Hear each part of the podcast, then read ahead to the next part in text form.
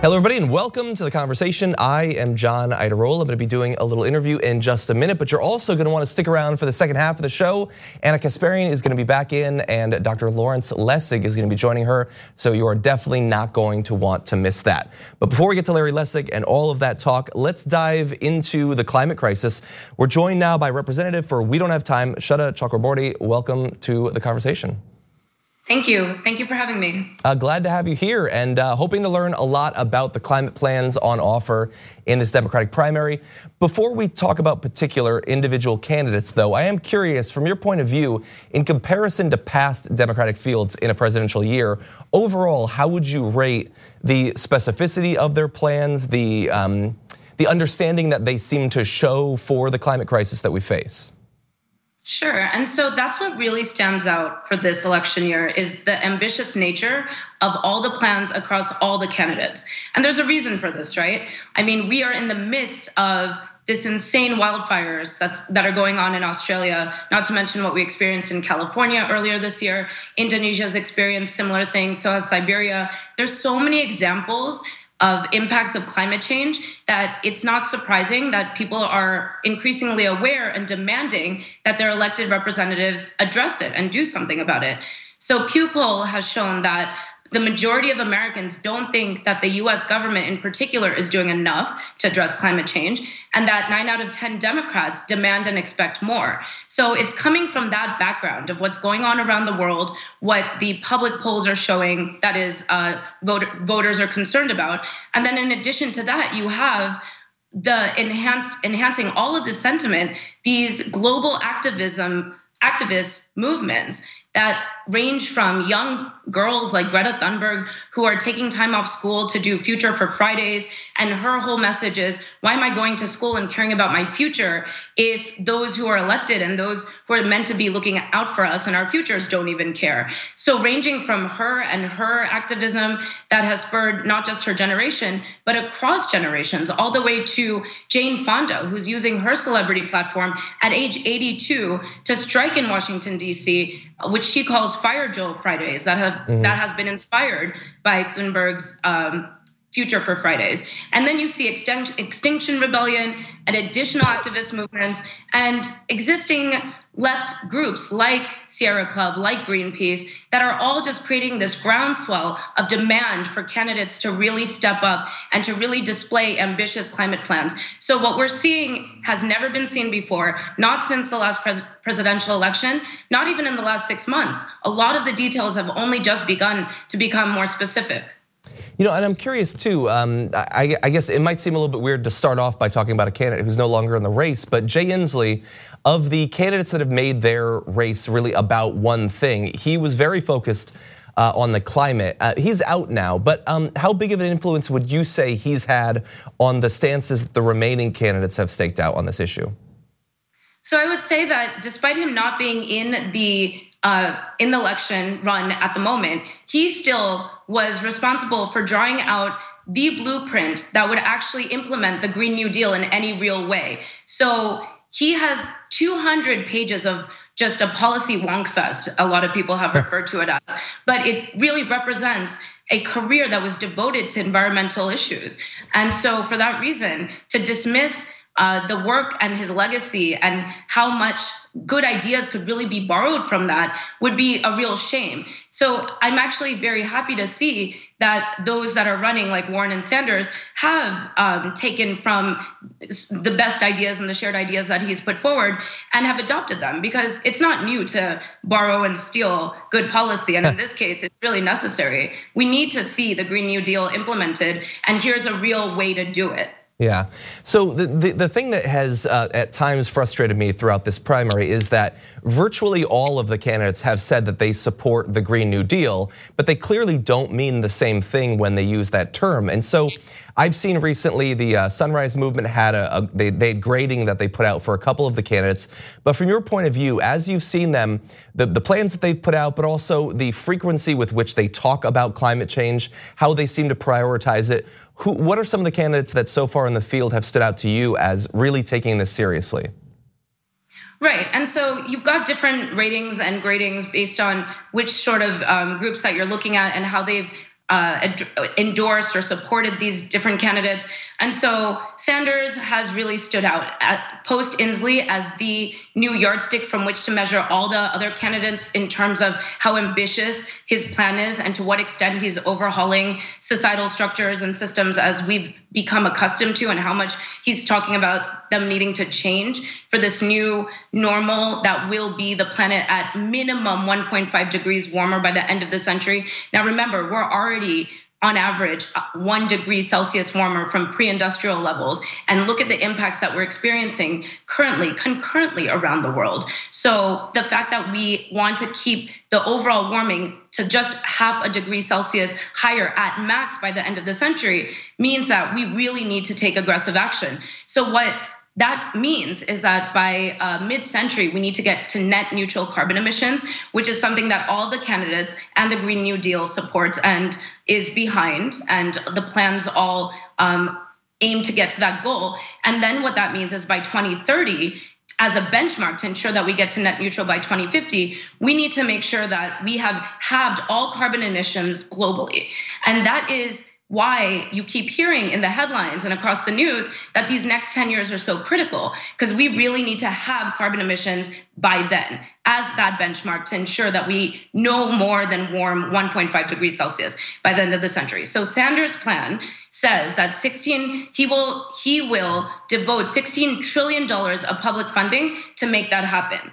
The issue, though, here, despite that being extremely ambitious and accurate in terms of that's the amount of if you're going to do it publicly, the amount of money you would need to be able to implement that vision. He's also calling for trillion dollar overhauls across other sectors like healthcare and education. And what worries me is it sounds a little bit like it sounds like that senior class student president who promises to cut cafeteria, sorry, cut school to four days a week and make cafeteria lunches free and to end pop quizzes. It's a lot. And so there's more measured responses to reaching those goals that have been set out by the UN and that have majority global consensus. And that's Warren's plan. She's adopted, also endorsed and adopted the Green New Deal, as have the majority of the candidates. And really, there's there's differences across the specifics, but really, who stands out right now across all of the candidates in that they haven't taken on the same sort of um, Green New Deal language is Bloomberg, Michael Bloomberg, and that's an interesting person to get into because he has more than anyone a real history in climate action. When Trump pulled out of the Paris Accords, Bloomberg was the one to step up and say, wrote out America's pledge and committed to still be the slogan that they came up with was we're still in as in even if the federal government is not going to lead and show that leadership we as mayors and leaders of city municipalities and state leaders, we can still come together and still show our support and still do what we would have done regardless of who was in the Oval Office. And so he was integral to the C40 City Summit, which also shows how local leaders can really come together globally and still implement a lot of on the ground work that needs to happen to see some of these different societal changes across infrastructure, across transportation, across food, um, all of that. So Bloomberg has already a history and an existing project base that he doesn't feel the same need to sign on to the Green New Deal, to adopt Inslee's plan. So he's someone really interesting to watch. He also thinks more than the others that this can be done without getting the legislative branch involved in the same way. And while I can appreciate where that's coming from because it really does align to the urgency of what we need to get done very quickly. We need to be wary of setting a precedent where we don't work across the legislative branches. Obama was hoping to see legislative action happen. And when that didn't happen during his administration, that's when you started seeing the aggressive regulations put on put in place through the EPA. We can't wait for that to happen, and that's what Bloomberg's trying to avoid. But in the same token, we need to recognize that we have we have a system in place, and it really does require uh, working together and to be able to come up with some sort of collaboration and cooperation across party lines.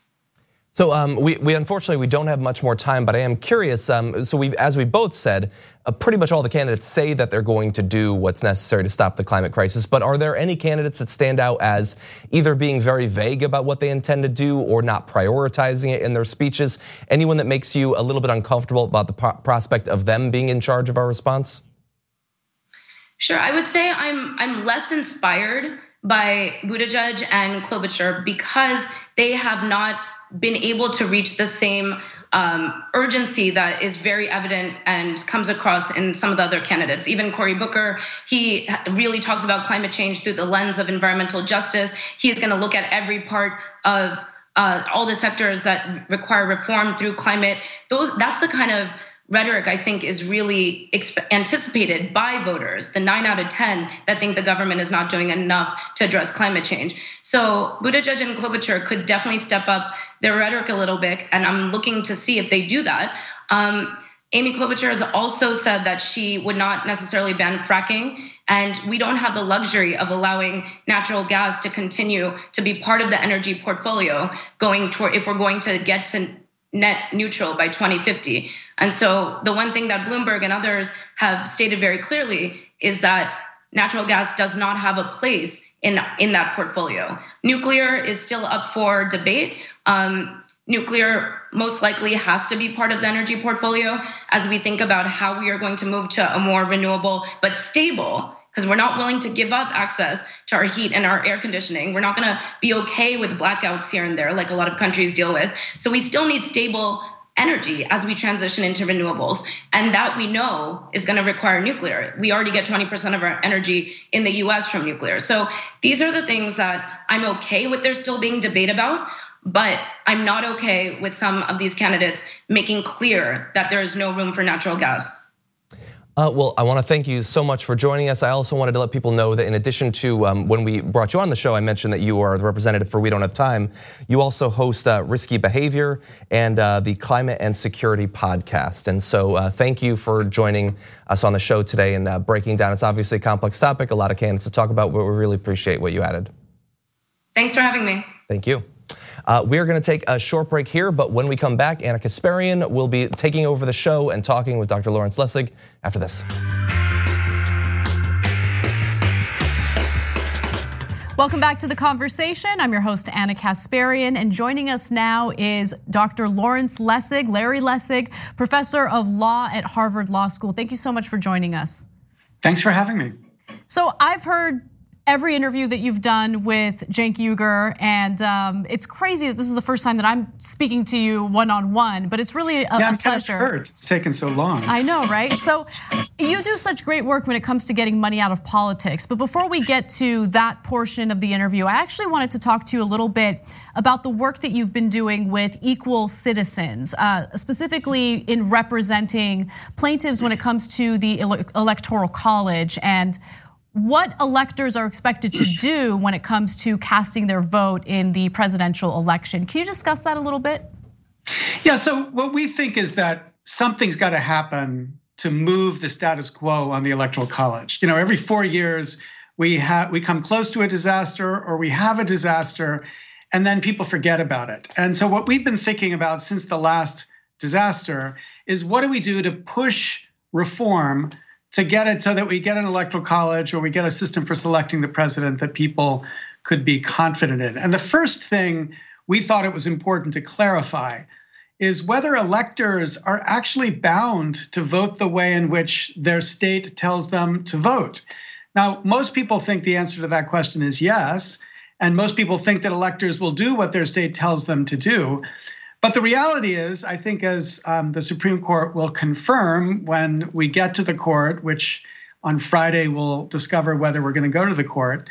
Um, in fact, the framers gave us a system where the electors are free to do whatever they want. Mm-hmm. Um, and, and, so the, that reality alone should give people a significant interest or motivation for finding a way to fix this antiquated institution that may have made sense 225 years ago, but um, I think most people would be anxious about today.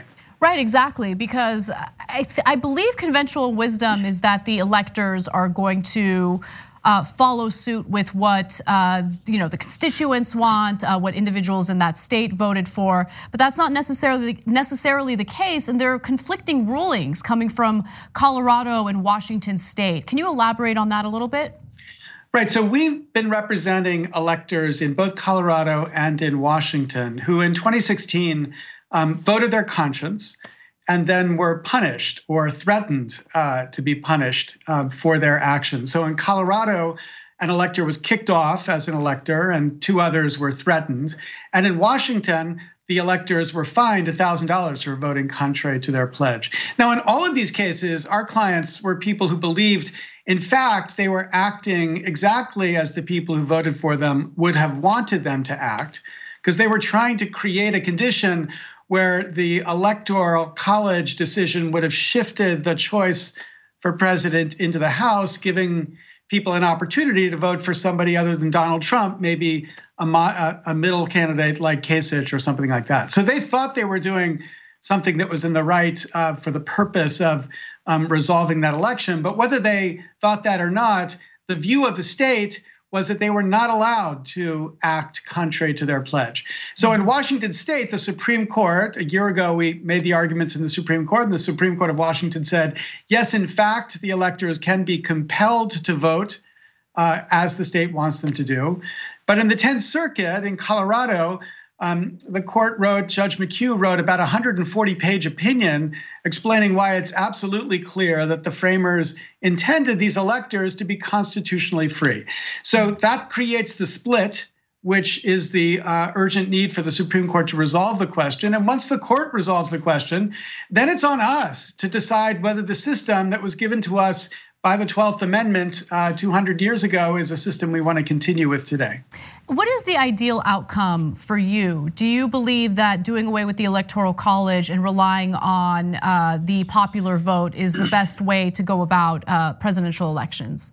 Look, in my philosopher's dream hat, yeah, absolutely. I think national popular vote is exactly the right way to go. But in my practical, we live in a country with lots of different people hat, I actually think there's a middle position that is much more likely to be adopted as a constitutional amendment and would give national popular vote people like me 95% of what we want. And what that position says is that you should divide the electors in each state uh, proportionally at a fractional level, um, dividing it between the top two candidates in that state. So, for example, if the Democrat got 35% in Montana, the Democrat would get 1.067 uh, electors in Montana. Um, or you know, if they got 50% or 45% in in California, they would get half of uh, 45% of the electors in California. But precisely down to whatever significant digit that was. Now, the reason that's as such an important victory is that it would make every state in America count in the ultimate decision for the president. Right now, the only states that candidates care about are the so called swing states. Mm-hmm. So if mm-hmm. you live in California, you don't matter to the presidential candidates, whether you're a Democrat or a Republican. If you live in Texas, you don't matter. If you live in New York, you don't matter. The only states that matter are the swing states. The 14 states in 2016 got 95% of campaign visits and 99% of campaign spending. Now, the problem with that is that those 14 states don't represent America. They are older, they're whiter, their industry is kind of late 19th century industry. So if the president of the United States is trying to win those people, he or she is not trying to win America. So we need a system where the presidential campaign cares about winning votes from every part of this country. National popular vote would get us that. But to get national popular vote with a constitutional amendment would require 30, uh, uh, 38 states to adopt it, which is not likely. But the view that I think we should recognize, the position I'm trying to push, is if we allocated proportionally at a fractional level, that would be uh, almost as good, practically as good as national popular vote, and it would uh, it, would uh, bring every American into the project of electing a president, make everybody count equally. Yeah. Well, you know, you say that states like California don't matter to presidential candidates, and you're right when it comes to the electoral college. Uh, but when it comes to campaign fundraising, uh, you see pretty much every single candidate uh, show up to Beverly Hills and uh, raise money uh, by bundlers and, and, you know different campaign events. So let's talk a little bit about money in politics. Uh, that's one of the issues that you've been a real fighter against, and you know there's been this narrative, and it's been part of my thought process when it comes to the Democratic establishment regarding their weakness at the face of, you know, Republican aggression, especially during the Trump era. You know, Donald Trump seems to accomplish you know some of his legislative goals and it's mind-boggling to me to see people like Nancy Pelosi and Chuck Schumer help him in accomplishing that goals those goals. And I've always thought, well, Democrats are weak, they're not good at messaging. But I've come to just realize that a lot of members of the Democratic Party are funded by the same actors that you see funding Republican campaigns. And so if they're funded by the same people, it's likely they're influenced by the same people and they're essentially going to work together to accomplish the same legislative goals.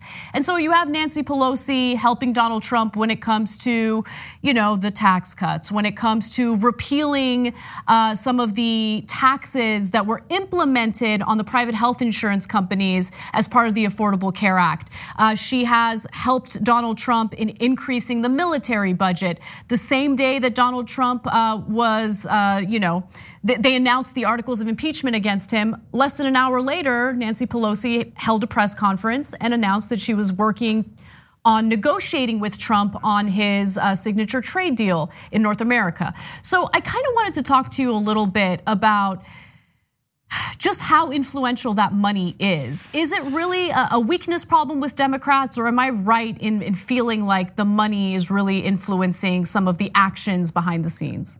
Yeah, well, look, this is a complicated question. On the the first point is we shouldn't pretend that there's any equivalence between the Republicans and Democrats here, um, uh, but we shouldn't pretend that either side is innocent either they both are dependent on basically the same people. Like, you know, members of Congress and candidates for Congress spend anywhere between 30 and 70% of their time raising money essentially from the same 150,000 people.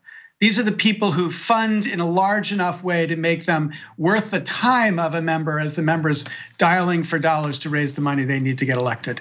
And the only way that changes is if we fundamentally change the way we fund campaigns. Now, 2020, this election cycle has been extraordinarily exciting on that fight mm-hmm. because we have seen real innovation in talking about how we can fund campaigns publicly. Um, you know, I think Andrew Yang was the first out of the box to say he would give every every citizen 100 democracy dollars, democracy vouchers, basically, that they could use to help fund campaigns. Because what he knew is if you do that, then candidates would stop spending so much time talking to the pharmaceutical company representatives or the petroleum or the carbon monopoly people to raise their money. And instead, they would start talking to ordinary people to raise their money. And they would be dependent on us. So Andrew Yang did that. Kirsten Gillibrand, when she was in the race, uh, upped it. She was talking about up to $600.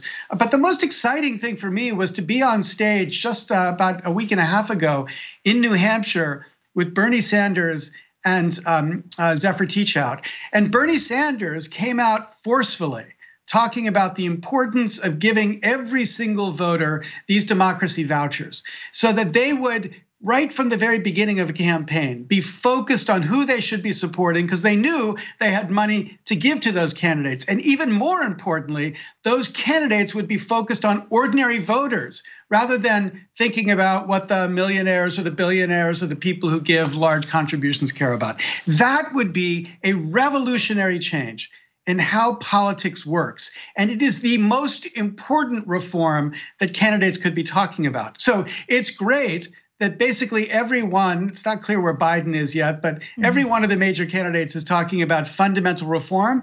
And, and at least seven of them are talking about fundamental reform as the first thing they do. Bernie Sanders made that commitment clearly at the Democracy Town Hall in New Hampshire uh, 10 days ago.